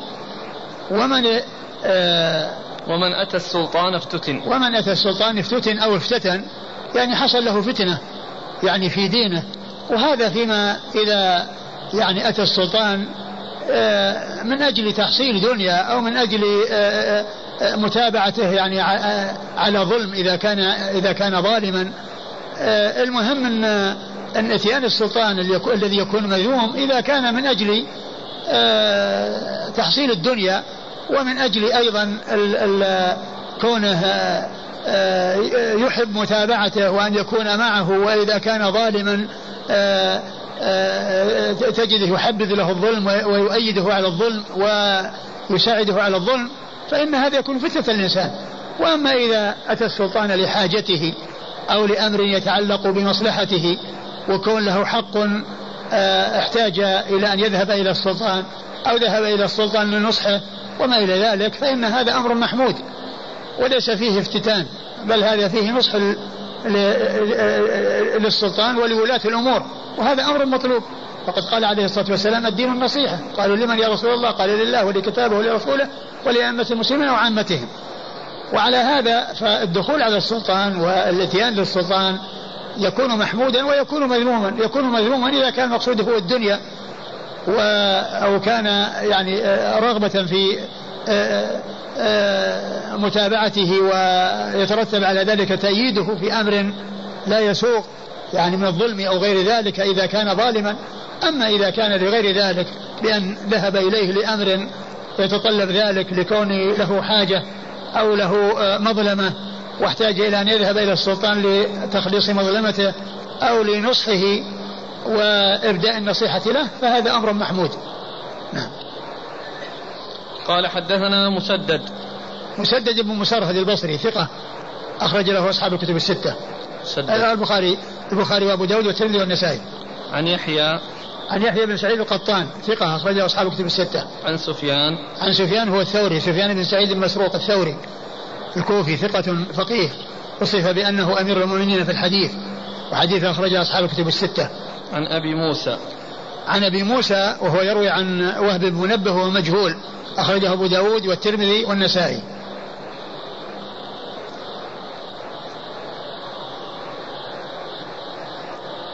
أبو موسى إيه؟ هذا في التهذيب ولا ها؟ تهذيب التهذيب ولا أين؟ يعني في تقريب في الكنى إيه؟ أبو موسى يروي عن وهب بن منبه مجهول.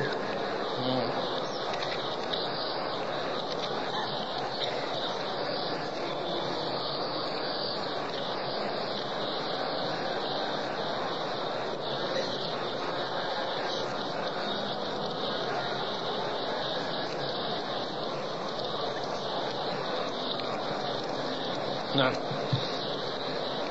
عن وهب بن منبه عن وهب بن منبه هو ثقة أخرجه أصحاب الكتب الستة إلا ابن ماجه في التفسير إلا ابن ماجه في التفسير إلا ابن ماجه فقد أخرجه في التفسير.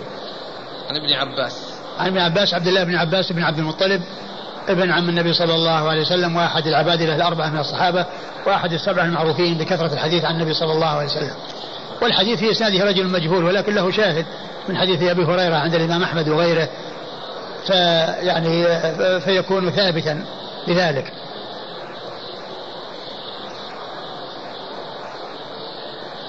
وقال مرة سفيان ولا أعلمه إلا عن النبي صلى الله عليه وسلم، يعني أن سفيان مرة يعني أتى به على أنه مرفوع جزما ومرة على أن عنده شك. نعم. تعيد لو سمحت الحديث إسناد كيف؟ نعم. إسناد صحة الحديث الحديث في إسناده أبو موسى وهو مجهول وقد وله شاهد عن أبي هريرة يعني في في مسند الإمام أحمد وغيره فيكون ثابتا. ما لو كان بهذا الإسناد فقط ففي هذا الرجل مجهول لا يثبت به لا يثبت به الحديث، لكن الحديث ثبت بالشواهد غير الشاهد الذي سيأتي اللي هو الآن الذي بعده.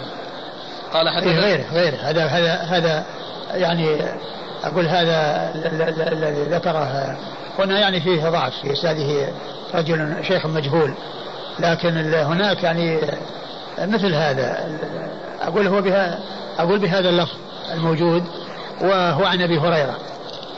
وأما هذا اللي هذا هو ضعيف نفسه لأنه يعني جاء فيه أمور ما جاءت إلا فيه فهو ضعيف.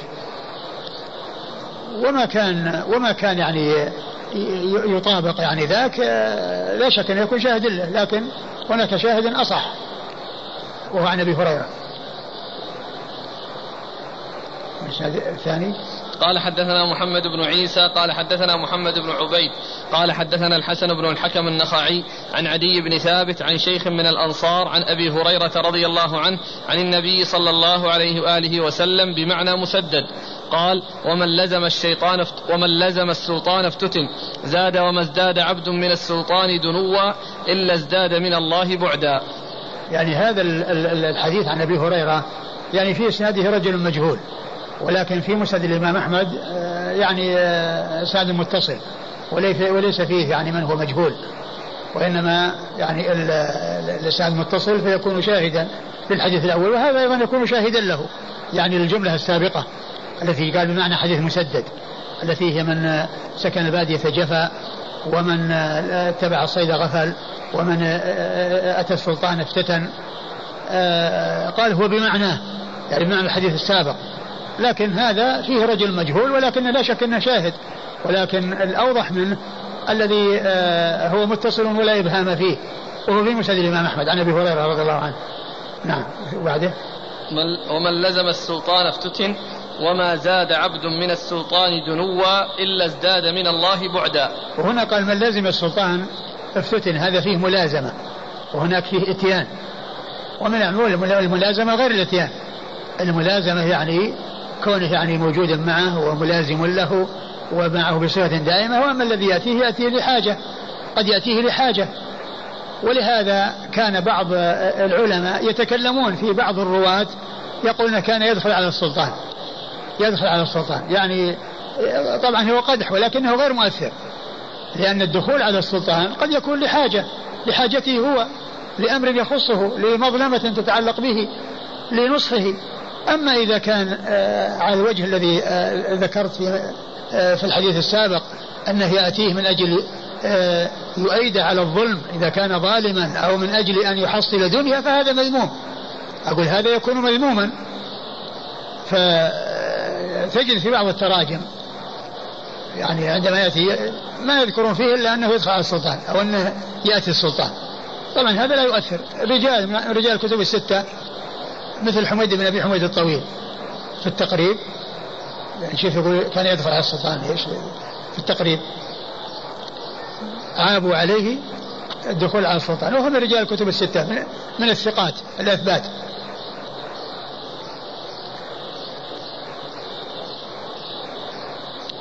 ثقة مدلس وعابه زائدة لدخوله في شيء من أمر الأمراء. هذا هو، لدخوله في شيء من أمر الأمراء يعني زائدة، اللي هو أحد الرواة. وغيره يقولون عابوا عليه الدخول على السلطان، عابوا عليه الدخول على السلطان. نعم. وما ازداد عبد من السلطان دنوا إلا ازداد من الله بعدا. وهذا يعني معناه فيما إذا كان من أجل مناصرة على الظلم إذا كان ظالما، أو من أجل تحصيل يعني أمور دنيوية والتكاثر في تحصيل أمور دنيوية، فإن هذا يكون مذموما. ولكن الحديث في إسناده رجل مجهول، فهو غير ثابت بهذه الزيادة. قال حدثنا محمد بن عيسى. محمد بن عيسى الطباع وهو ثقة، أخرج حديث البخاري تعليقا وأبو داود والترمذي في الشمائل والنسائي وابن ماجه.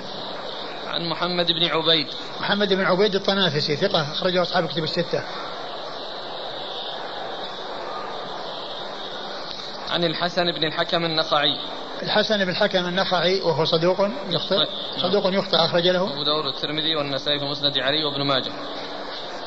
أخرج له الأربعة والنسائي في مسند علي. أخرج له الأربعة إلا النسائي في مسند علي. عن عدي بن ثابت. عن عدي بن ثابت وهو ثقة، أخرج له أصحاب الكتب أصحاب الكتب الستة. عن شيخ من الأنصار. عن شيخ من الأنصار مجهول مبهم، هذا قال له مبهم، لأنه يعني ما ذكر اسمه، فالذي لم يذكر اسمه يقال له مبهم إذا قيل رجل أو شيخ أو آآ آآ امرأة أو ما إلى ذلك، هذا يسمى المبهم. أما إذا ذكر اسمه ولم يذكر اسم أبيه وهو يلتبس بغيره، فهذا قال له المهمل المهمل. نعم. عن أبي هريرة. عن أبي هريرة عبد الرحمن بن صخر الدوسي صاحب رسول الله صلى الله عليه وسلم، وهو أكثر الصحابة الحديث على الإطلاق رضي الله عنه وأرضاه. قال بمعنى مسدد. بمعنى مسدد يعني بمعنى حديث مسدد الذي مر. قبل هذا. يقول: ما المراد بالسلطان؟ هل هو الإمام أم الأمراء؟ غالبا السلطان، وكذلك الأمراء، يعني نائب السلطان يعني سلطان، لأن من آآ آآ لازم الدخول على الولاة، يعني سواء كان الوالي الأعظم أو نواب الوالي الأعظم، وذلك للأغراض التي يعني أشرنا إليها فيما مضى، وهي كونه يعني يحصل منه دنيا أو يناصر على ظلم أو يؤيد على ظلم أو ما إلى ذلك. فهذا هو الذي يعني سواء كان هو الإمام الأعظم أو من نواب الإمام الأعظم.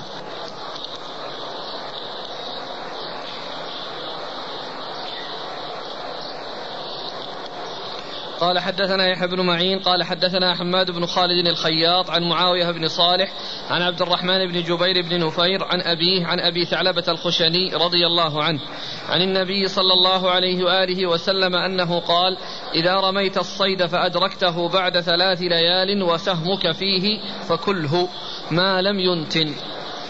ثم ورد أبو داود حديث أبي ثعلبة حديث أبي ثعلبة الخشني أنه قال: إذا رميت الصيد فأدركته بعد ثلاث ليال وسهمك فيه فكله ما لم ينتن. إذا رميت الصيد وأدركته بعد ثلاث ليال وسهمك فيه فكل ما لم ينتن، يعني هذا يدل على أن الصيد إذا أدرك ولو بعد مدة وأثر سهمه فيه فإنه يكون حلالا ما لم ينتن.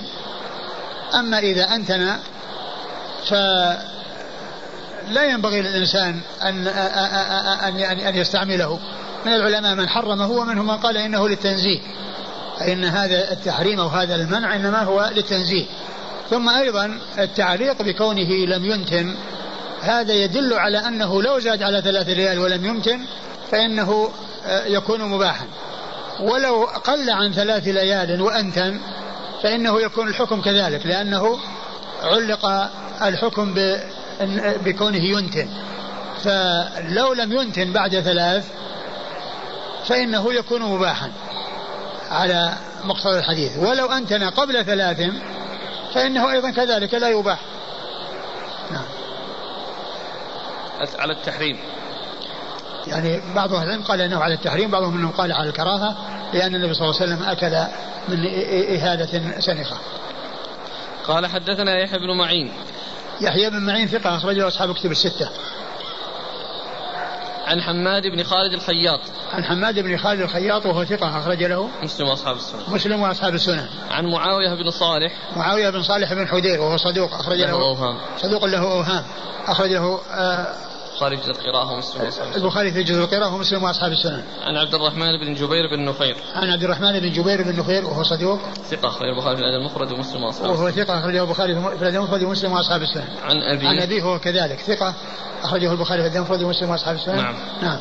عن أبي ثعلبة الخشني عن أبي ثعلبة الخشني جرثوم بن ناشر رضي الله عنه وحديثه أخرجه أصحاب كتب الستة. جزاكم الله خيرا وبارك الله فيكم ونفعنا الله بما قلتم.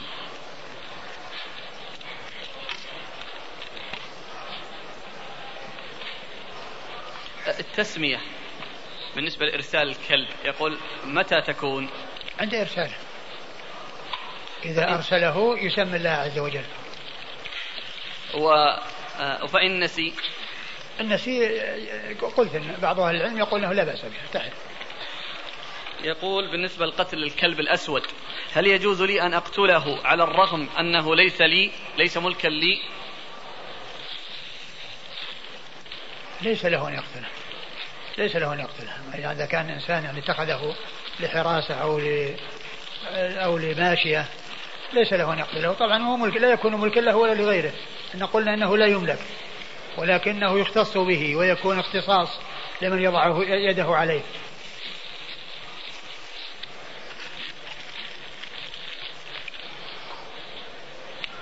يقول هل نقول بسنية قتل الكلب الأسود لأمر النبي صلى الله عليه وسلم؟ نعم، الرسول صلى الله عليه وسلم أمر بقتله وقال عليكم بالكلب الأسود.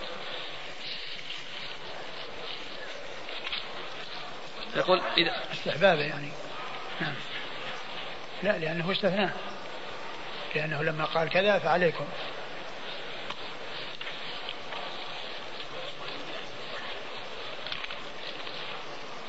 يقول هو إذا هو إذا الذي يؤذي أي شيء يؤذي حتى يعني يعني من الكلاب وغير الكلاب يعني يعني ما أوذى يقتل, لكن هذا يعني ما علق قتله بإيذاء, ولكن جاء في بعض الأحاديث أنه شيطان وجاء يعقر أو هذا من شأنه وهذا من صفاته.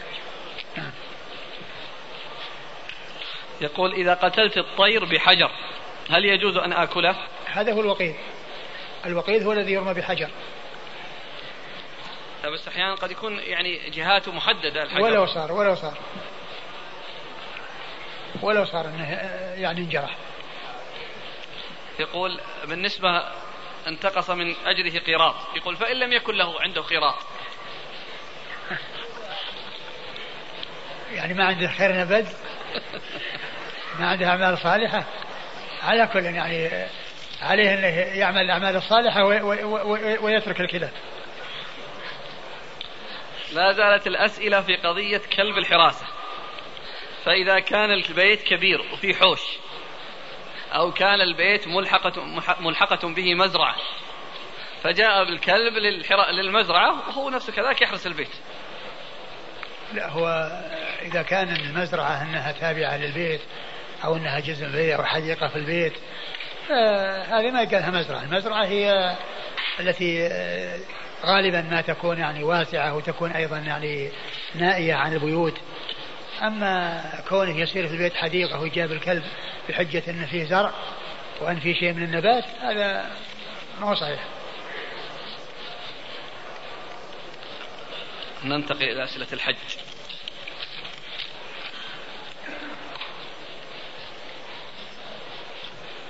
هل يجوز الحج عن المريض الذي لا يرجى برؤه من غير إذنه؟ يعني هل يشترط الإذن عن الحج عن الغير؟ نعم, إذا كان حيا إذا كان حيا فلا بد أن يكون على علم, وأما إذا كان ميتا فيحج عن الميت ويحج عن الحي بعد علمه, ولكنه كما ذكر يعني فيما إذا كان لا يرجى برؤه أو كان هرما كبيرا لا يستطيع السفر ولا يستطيع الركوب. يقول جئت للحج من بلدي فذهبت إلى مكة واعتمرت, ثم أتيت لزيارة المسجد النبوي, فهل إذا رجعت إلى مكة يجب علي الإحرام مع أني لا أريد عمرة ثانية؟ يجب عليك الإحرام, إن أحرمت بعمرة ثانية فهو أولى لك, وإن أحرمت بالحج, وإن لم تحرم بالعمرة تحرم بالحج. أنت لابد أن تحرم عند مرورك بالميقات, فإن أحرمت بعمرة فهو أولى لك لأنك تحصل عمرتين وحج, وإن لم تريد العمرة فأحرم بالحج وأنت متمتع. المحرم ممنوع من صيد البر, فما الحكم في الحيوان البرمائي؟ والله كما هو معلوم الشيء الذي يعني المشتبه, يعني الرسول يقول دع ما يريبك إلى ما لا يريبك, وقال فمن اتقى الشبهات فقد استبرأ لدينه وعرضه.